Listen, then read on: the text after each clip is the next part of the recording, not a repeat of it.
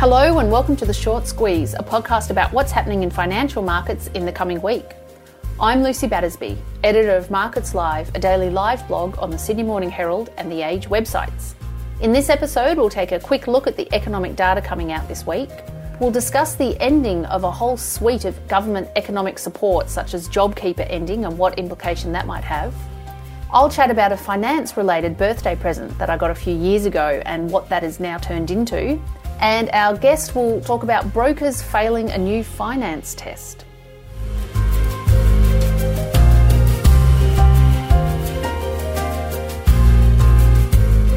To help me out this week, I'm joined by Charlotte Grieve, who covers financial services for The Age and Sydney Morning Herald. Good morning, Charlotte. How are you? Hi, Lucy. Good, thanks. How are you? Good. Did I get your title right? It's financial services, or is it something else as well? Yeah, it's a bit of everything, from banking to insurance to financial services, whatever you want to call it. Okay, great.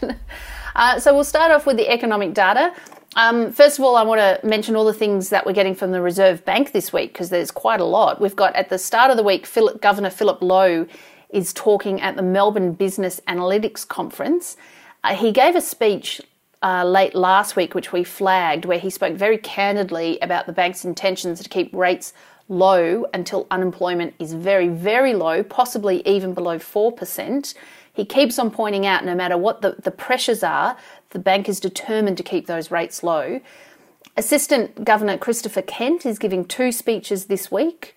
And in between that, there's the minutes from the early March board meeting. They're going to be released on Tuesday. Amongst the other data coming out at the front end of the week is the home sales and house prices. And then on Thursday, we get that very important unemployment rate, which is expected to flo- fall slightly to six point three percent. So that just goes to show you how far we've got to go if we are in fact going to get unemployment below four percent. And on Friday is the retail sales for February, which is expected to be up about zero point five percent from January. Internationally, there's an economic data dump from China on Monday, and there's a uh, Federal Reserve meeting in the U S later in the week. Um, Charlotte, is there anything special going on in your round this week that uh, people might be interested in?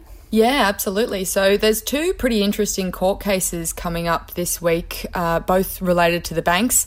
On Tuesday, we've got a case management hearing for a really interesting case involving a former A N Z executive who's actually suing the bank for under, unfair dismissal. It's thought to be the first uh, test case of new whistleblower protections brought in following the Banking Royal Commission. And basically, it dates back to a, a meeting in two thousand eleven where this executive claims to have raised problems with uh, the bank bill swap rate. And then following that meeting and, and other sort of reports of misconduct, he says he was fired uh, and, and let go uh, unfairly. So that'll be an interesting one to watch. Uh, then on Wednesday, we've got uh, a case management hearing of a class action between Westpac's superannuation arm, um, B T, uh, and Slater and Gordon are, are running this, this case as part of their one billion dollars Get Your Super Back campaign. And yeah, in this case, they're, they're basically arguing that the fund took an unnecessary cut out of super returns from its members who were in the cash option. So that's that's a bit of an ongoing uh, case there following the Royal Commission again. Uh, so it'll be interesting to see if there are any major developments on either of those cases. Okay, great. Thanks very much. And now we wanted to talk a little about um, several changes that are coming in the next couple of weeks that signal that the government is leaving the kind of emergency help mode that it introduced a year ago to help parts of the economy that were being hurt by the lockdowns introduced to curb the COVID nineteen pandemic. Now, Charlotte, first of all, we'll, we'll mention the uh, JobKeeper, uh, which ends on twenty-eighth of March. And that means that the government's no longer going to be paying the wages of staff employed by companies that have seen a significant decline in income. I think the amount of JobKeeper has reduced somewhat. So at the moment, it's down to about one thousand dollars a fortnight. Uh, last week, some Commonwealth Bank economists estimated that over one hundred thousand jobs would disappear when JobKeeper ends because that support's gone. So the business can no longer keep those staff on, so they'll simply sack them. Most of those jobs are going to be in um, sectors that rely on international tourism. And Charlotte, you wanted to tell me about a new kind of small business loan that's supposed to replace JobKeeper? Yeah, so it's it's not exactly a new one. It's the third iteration of the government's small business loan scheme. The the, the first version uh, was basically extending cheap lines of credit to uh, small businesses who were impacted by COVID nineteen. Um, and they're partnering with the bank to really bring the interest rates down and, uh, you know, give them give the loans out over long terms. But basically, the, the first iteration, only around three billion dollars out of the forty billion dollars available was taken up by small businesses. I guess most people don't want to be taking on more debt when they're facing the uncertainty that COVID has brought. But now I guess the, the government's hoping to so, sort of change ch- change tact um, with how it's helping small businesses, and instead of subsidising their wages, they're hoping to, you know, give them loans to, to invest in their own businesses. And maybe now that everything's starting to open up and we're all starting to go out again, businesses might feel a bit more confident to invest in their own staff. So uh, the new the new scheme is a, an expanded version of the first one, uh, where basically the size of the eligible loans has increased from one million dollars to five million dollars.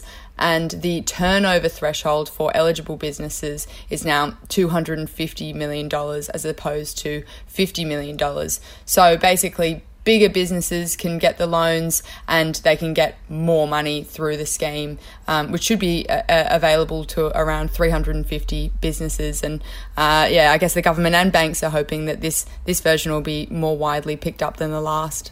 So they're really now looking to the bigger end of town to stimulate the economy rather than JobKeeper, which seemed to help a lot of small businesses. Yeah, that's right. Yeah, it's it's they're trying to get um, a wider range of people, so the smaller players, but also, yeah, the bigger and, and medium-sized businesses. Now, I have, was having a look last night because um, when JobKeeper ends, those people will then, um, if they do lose their job and they don't have anywhere to go to, they're going to um, fall back onto JobSeeker, um, you know, colloquially known as the dole. And the COVID supplement that they're receiving also cuts out on the thirty-first of March. So if you're currently on JobSeeker receiving one thousand dollars a fortnight, that's going to drop down to about um, six hundred fifteen dollars a fortnight or five hundred sixty dollars a fortnight if you've got a partner. And that takes into account the fifty dollars increase that the government approved for um, JobSeeker a couple of weeks ago. So that's going to be quite a shock. That's a halving in income for anyone who, who doesn't have a job. Um, it'll be very interesting to see what impact that has on consumer data. And Charlotte, I just wanted to mention one other government area of government. It's, it's not really government support. It's kind of government inaction that might take off again is the Australian Tax Office has not been taking legal action over unpaid taxes for nearly a year now. And at some point later this year, they're going to resume. So they will be lodging winding up applications um, over, for businesses that haven't paid their taxes. So there's quite a few kind of landmines coming up, um, and hopefully the economy is strong enough Uh, to withstand those. Yeah, absolutely. I mean, the government does say that the best form of welfare is a job, but it's a, it's a bit hard when there are no jobs out there. Indeed. All right, thanks very much. We'll be back in a minute.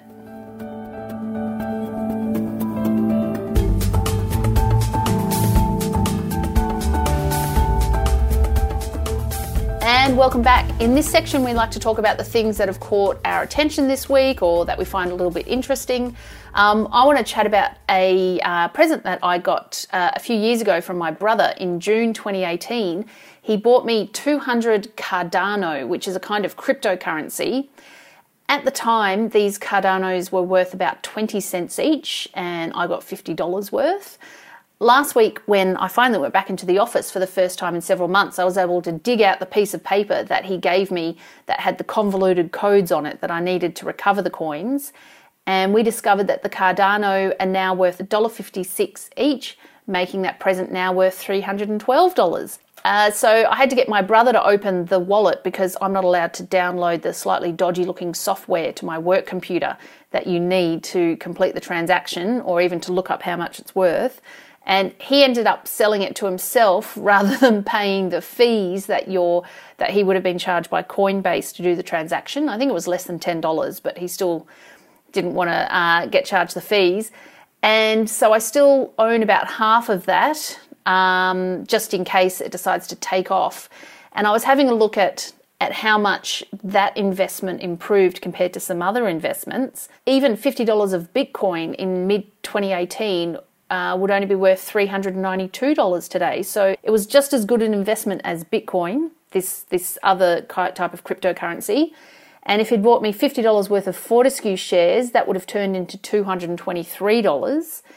fifty dollars of Wesfarmers shares would only be worth about seventy-five dollars.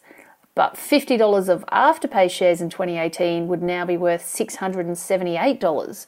So um, take that what you will. So, some, some stocks pay off better than others. Charlotte, you wrote an interesting article that I saw during the week that apparently whole floors of stockbrokers seem to be failing some kind of new financial services test. Can you explain that to us a bit better? Yeah, absolutely. So basically in the wake of the Banking Royal Commission, again, uh, the government introduced new legislation or a new regulatory reform package that was designed to professionalise, quote unquote, the industry.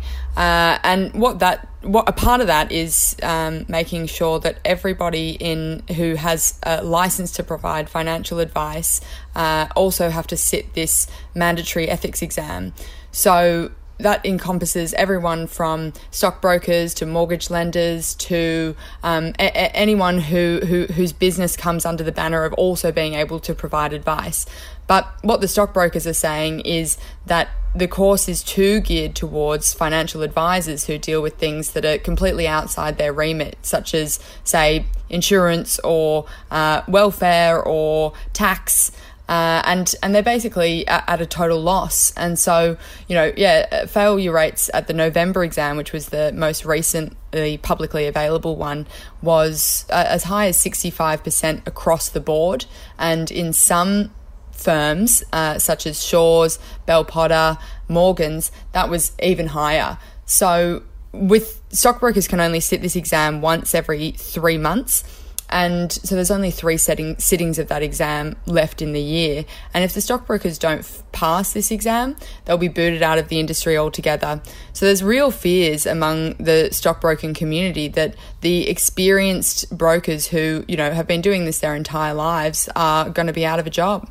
And who who wrote the test? Do you, do we know? Yeah, so it's an organisation called FASEA, um, and they are geared towards financial advisor ethics. They are, you know, going to be phased out um, in in the next year, and so they'll no longer be around once the the real ramifications of this test are felt throughout the stockbroking community. Right, that's going to be very interesting to keep an eye on. Thanks very much, Charlotte, for joining us this week. No problem, pleasure.